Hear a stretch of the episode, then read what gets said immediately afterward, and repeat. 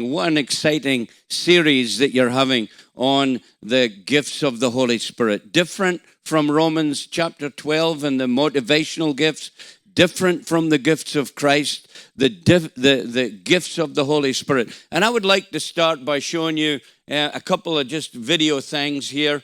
And this was taken in, in South Africa, a ministry that I, I also serve, along with Neil Hart, that you know. And um, and these people in this uh, ministry called Global Challenge, they were trying to find water on their property. So, could we show the first uh, slide?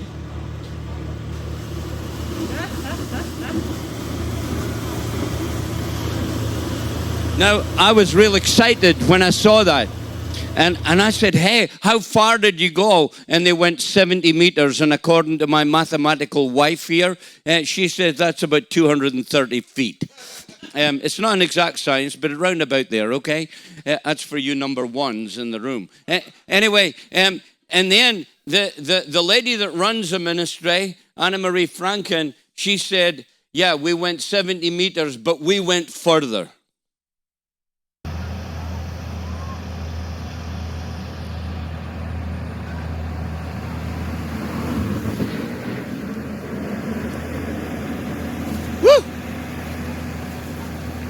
They went to 105 meters, that's nearly 200, uh, 350 feet. And they hit the gusher. And to me, it's like a picture of the Holy Spirit. You see, when you get saved, the Holy Spirit comes and lives within you. But then there's this thing we call the baptism of the Holy Spirit. And God wants to dig deep into your heart and my heart so that we hit the gusher. Amen. Because you see, you can get up in the morning and you can just speak in tongues a little bit and read John 3:16, go to work, and you think you're fine. But what about your neighbor that's not fine?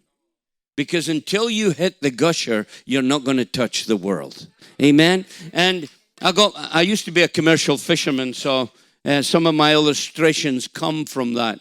So um, we, this is a life belt. You see, the, the gifts of the Holy Spirit are like life to someone else as they are spoken through you. As you prophesy over someone, that can bring life to them.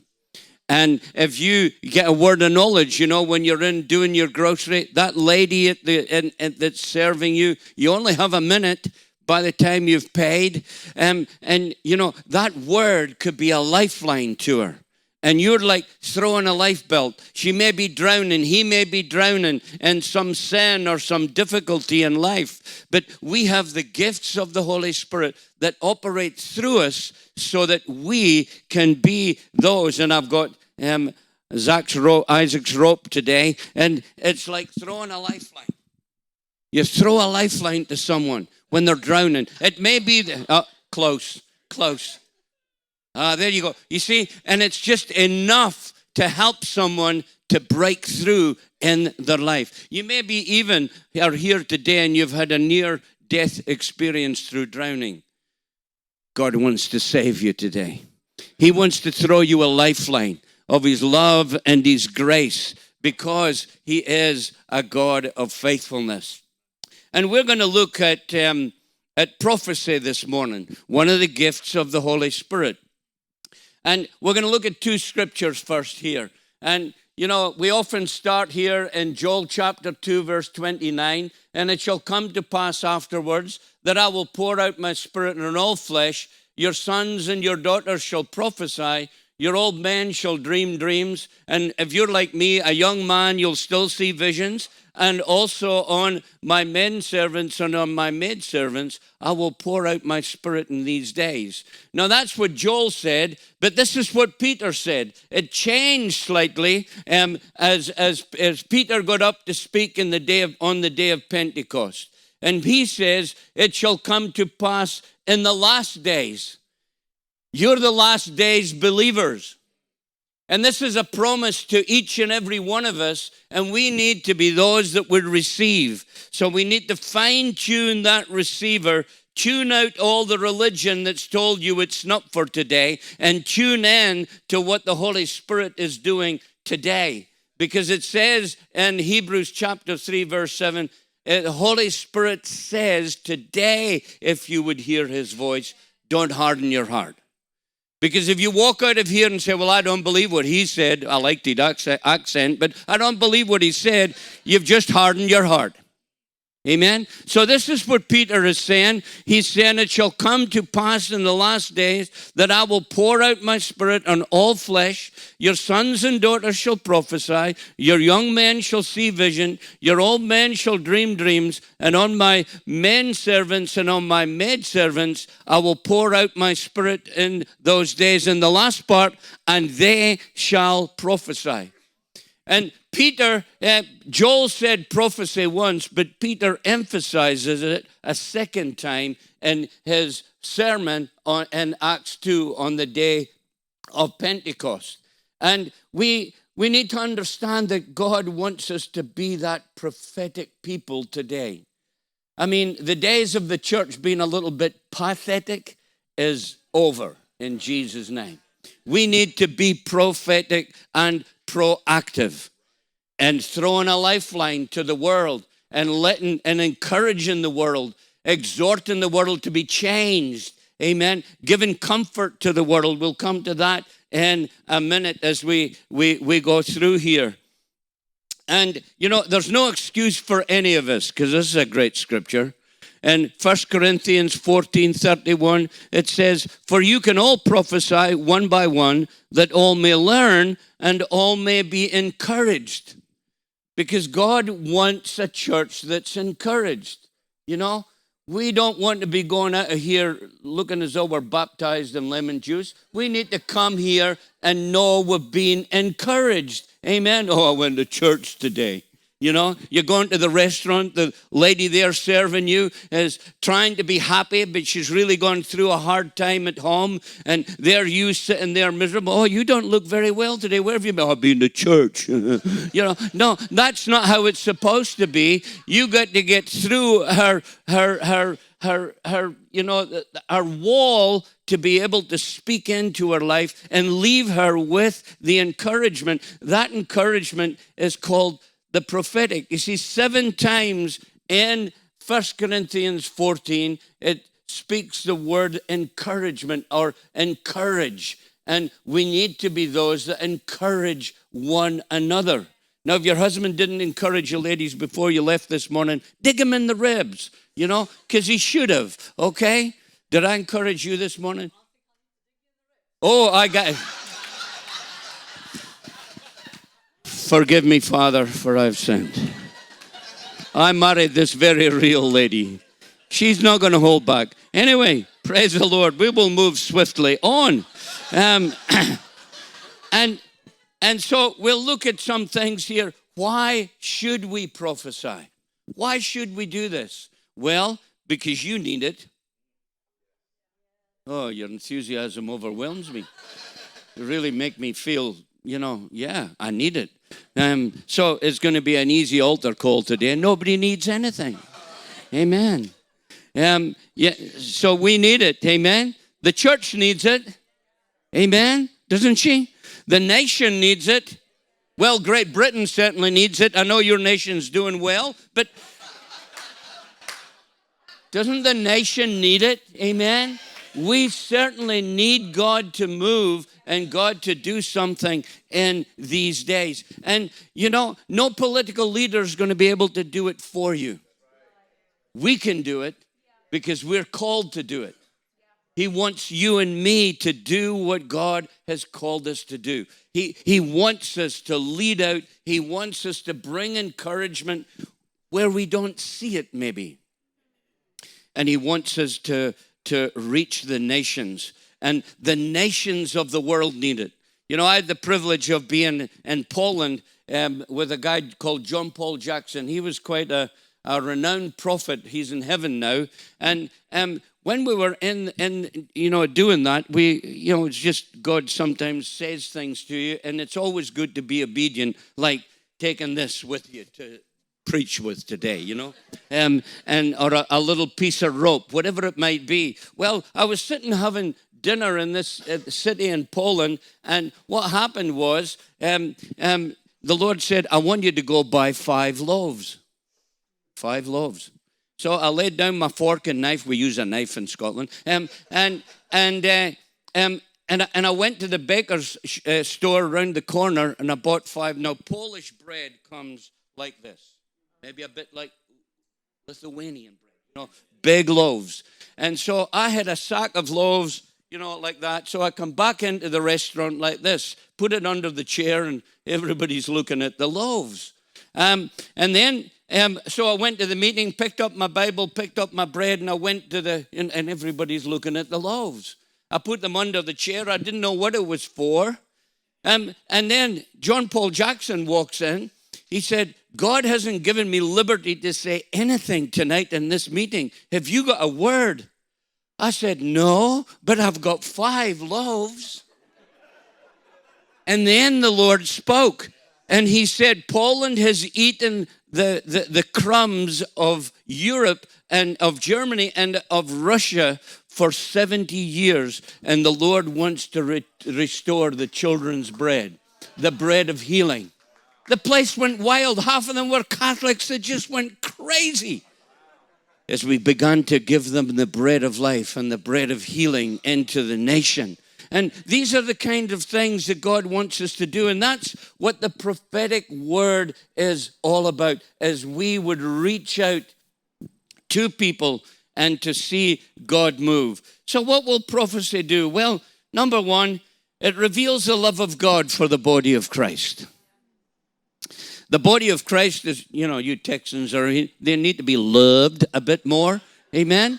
Don't we need to love the body of Christ? Amen. Well, it's as we prophesy, as we speak the word of God, then we begin to see his love revealed. It says in First Corinthians chapter uh, 14, verse 1 pursue love, desire the spiritual gifts, but especially that you would prophesy. That word pursue means like the hunter pursues his prey and we need to go after it. We're, and that's love. You know, the human kind of love is not going to do it, but the love of God, it says in Romans chapter 5 5, has been shed abroad in your heart by the Holy Spirit. It's giving the Holy Spirit the recognition of where He lives within us. Amen. And we employ who He is in our lives. And all that gifts of the Holy Spirit can pour in and through you and me. I once had a guy say, Well, you can only have one of these gifts, you know. I said, Oh dear. Oh dear. Is that what you think? Well, just read Acts chapter 9 where this guy Ananias, um, he gets words from God and he goes to see this guy Saul of Tarsus.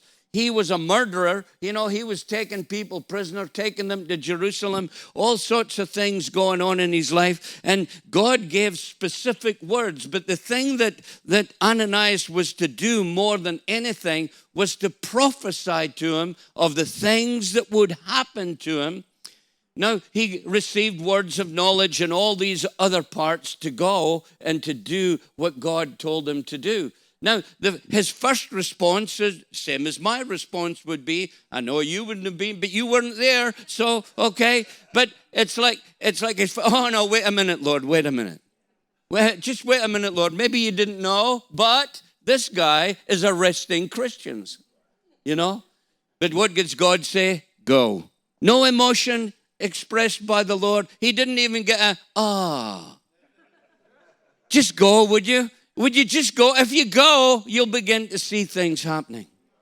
And so he went, he pursued, and, and it was in that going, in that going to the street called Straight. And the most beautiful words in that scripture for me is this He reaches the place, he goes into the room, and he says, brother Saul. Something had changed on his journey. You see, when God tells you to go, that's when you're going to change on your journey. And you'll begin to see God work and see God move in ways maybe that you didn't expect. And then the Apostle Paul arose from that place because God had spoken through a prophetic word to him and brought them in. And so, how do you even think the Apostle Paul got all this stuff on the gifts of the Holy Spirit?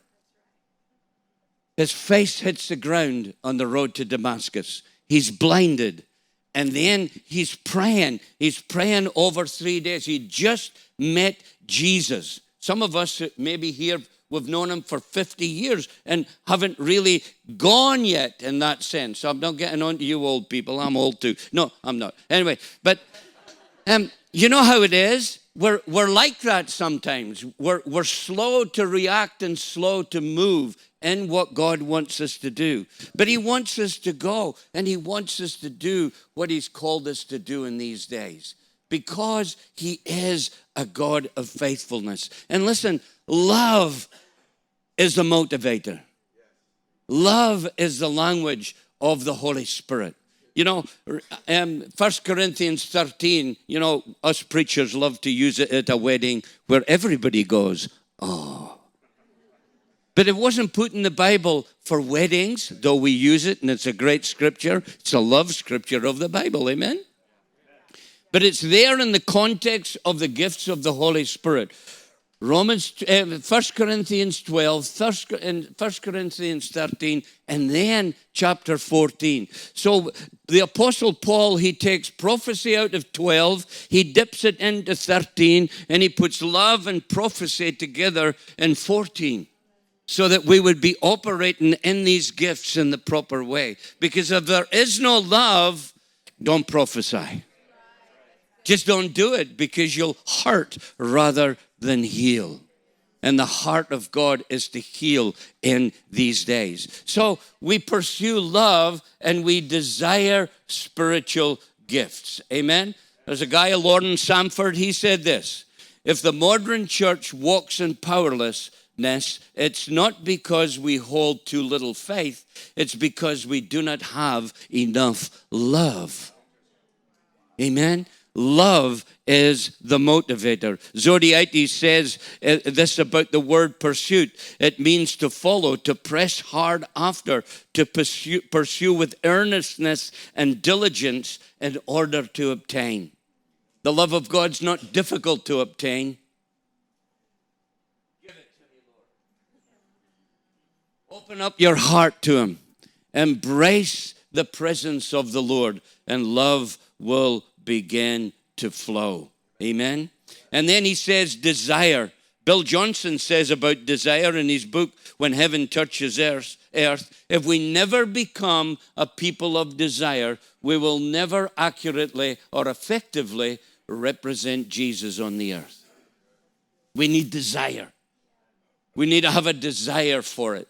You know, it was back in 1979, we were in YWAM, and this prophet walked into a room, and um, he he has got 50 students there, and, and he walked up to me, and I was a good Presbyterian at the time, let, believe me, I was. Um, and uh, he, he walked up to me and he said, Have you ever prophesied? I said, No. He said, Why? And if you'd seen the bubble here, I said, All that died with John Knox, okay? Anyway, but um, and and but he didn't see the bubble praise god anyway he laid hands on me i fell on the ground and he just looked at me and he said when i tell you you will prophesy think we could do that in this room today when i tell you you're going to prophesy amen but let the desire grow within your heart and I remember I'm sitting there going, Thus saith God. I better sound like a Pentecostal. Oh, yeah. And then, you know, you're trying to make things up. But it doesn't work that way. It doesn't work that way. I was in one side of the room, and this other guy was in the other side of the room, and he said, Right, you get over here, prophesy over him. And I went. It was the go part of it. And when I reached the guy, the word of the Lord came. Because God is a God of faithfulness. Amen. And then from there, the desire grew. Because I'm often asked, How is it you can do what you do? Well, 1970. Eh, uh, September 1979, I started to prophesy, and I've never stopped doing it since. And that's the key for us to be the people that we're called to be in Jesus' name. And then it's to edify, verse 3 um, of, of um, 1 Corinthians 14. But he who, or she who prophesies, speaks edification exhortation, and comfort to men. Amen? Now I've got to watch my clock here. Edify, to edify the church, to build the church up. Well, that was a terrible church I was in. Yeah, no, no, no. You got to build the church up. You know, before you come, you ever think of giving a, oh, I wonder if I've got a word for the preacher today. I receive it if you come and give it to me. But, you know, you're part of the church. When did you last bring a word to someone else?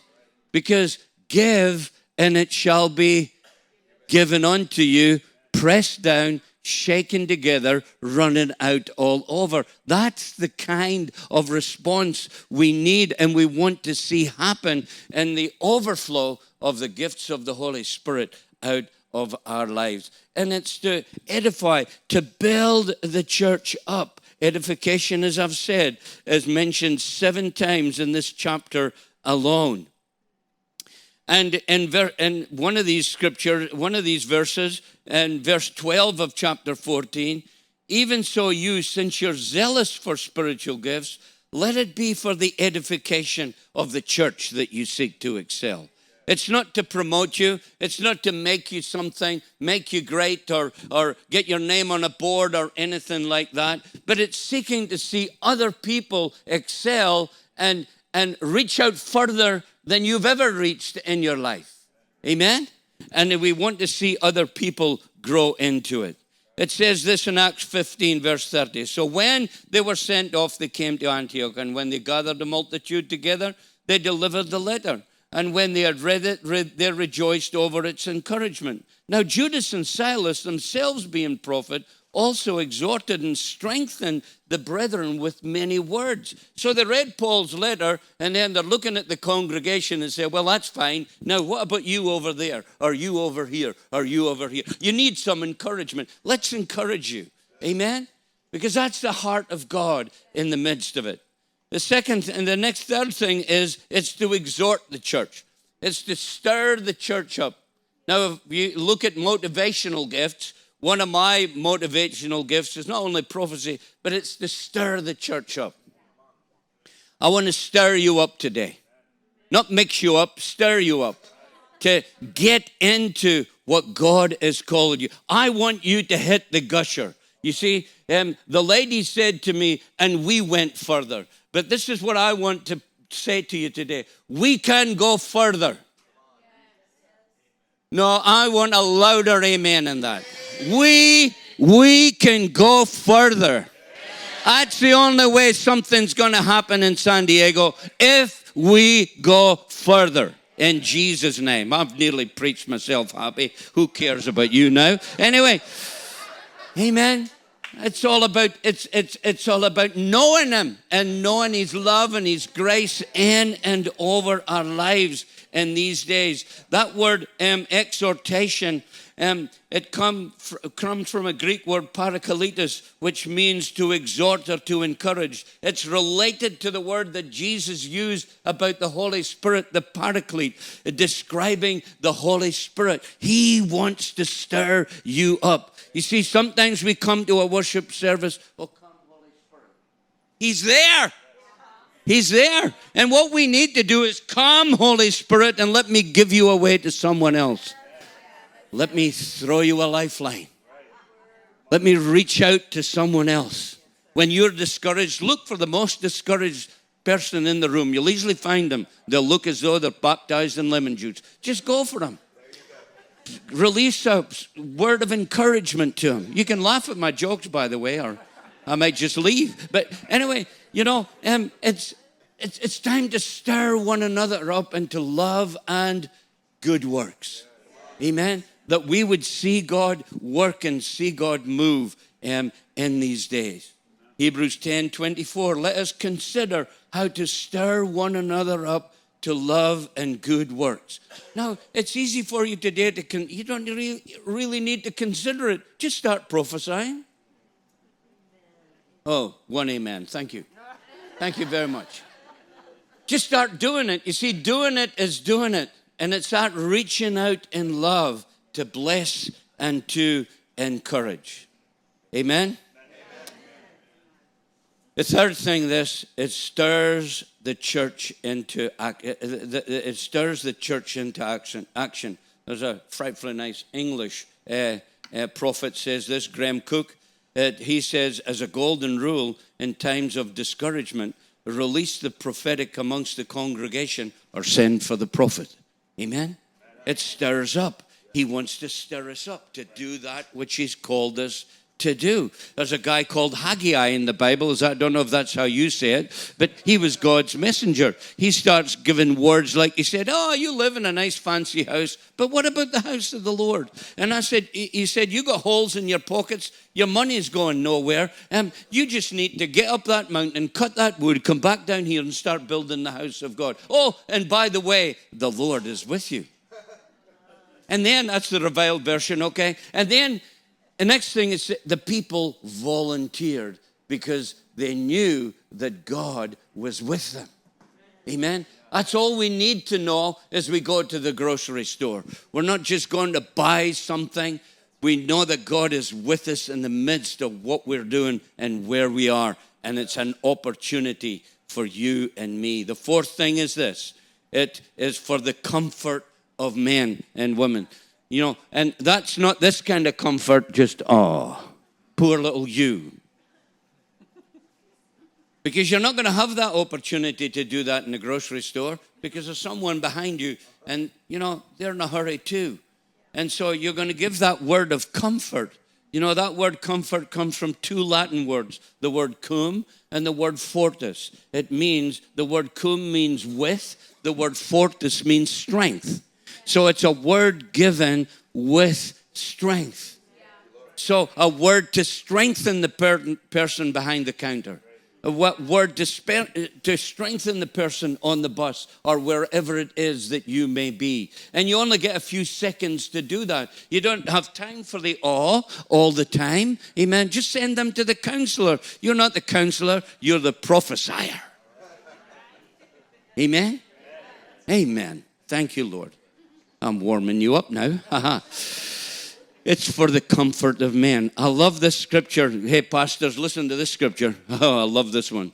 Acts chapter 9, verse 31. It says this Then the church through all Judea and Galilee and Samaria had peace and were edified, and walking in the fear of the, uh, the Lord and in the comfort of the Holy Spirit, they were multiplied. Oh, I love it.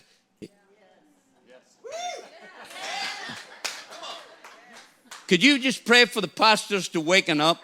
Amen. No, I'm joking. Anyway, but uh, it'll throw me out. Um, but you know, it's it's it's a word of comfort that causes multiplication. Let me read it this way to you. Now the churches in San Diego and, and California and uh, had peace and were edified because you're all going to start prophesying and walked in the fear of the, and the comfort of the Holy Spirit. They were multiplied. Multiply. Say that word with me. Multiply. Amen.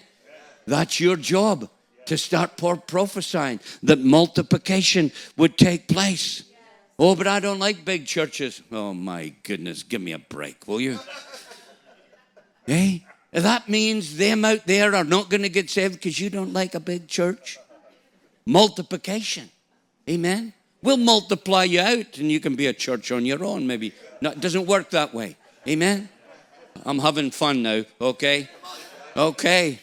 So, um, you know, comfort is to cheer the church up. Life can be hard, circumstances can lead to bitterness, our hearts can become calloused, and we can end up in critical mode and become a very cynical about our lives, the church, or even God Himself. Tragedy can strike out of the blue, and we can be left very confused. In times like this, the Holy Spirit, our comforter, can drop a word into our hearts that can melt us, heal us, dull or remove the pain. It can refresh and help us out of the hole and see things from God's perspective.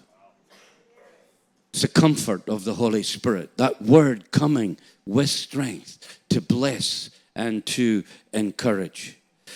Another quote by Graham Cooke I strongly believe that the more encouraging, exhorting, and comforting prophecy we have, the better our churches can be.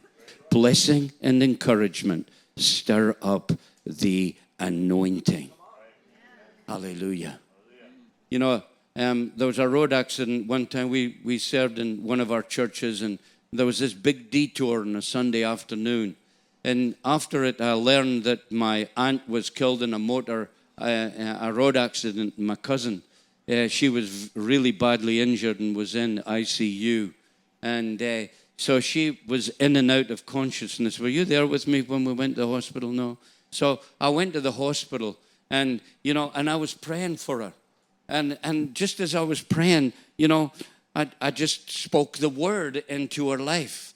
And I said, You're going to live and not die. And she was a lay preacher in the Methodist church, and you're going to preach again. And she came out of the hospital and she said, I said, Do you remember when I came and saw you? She said, I don't remember it too much, but I remember what you said. I remember what you said. There's another instance back in in uh, Oklahoma, in Norman, Oklahoma. I, I, I, was getting ready to, to go to the airport. This lady came in, Judy Hartsock. You never say no to her. And anyway, she said, I need you to come to the hospital. I said, I'm away to catch a plane. Oh, but I'll take you to the plane. But we need to go to this hospital. There's a lady that took an overdose and she was in critical condition. And, and I said, right, let's go to the hospital. So I ran in there, found this room, walked in, and here's this husband sitting as sad as anything. Of course he was.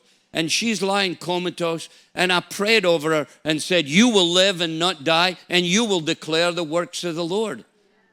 That's the only thing she heard, even though she was comatose. You see, the word of the Lord breaks through. It's sharper than any two edged sword, and He wants that word coming out of your word, uh, out of your mouth, and, uh, and out of my mouth, so that we can be world changers.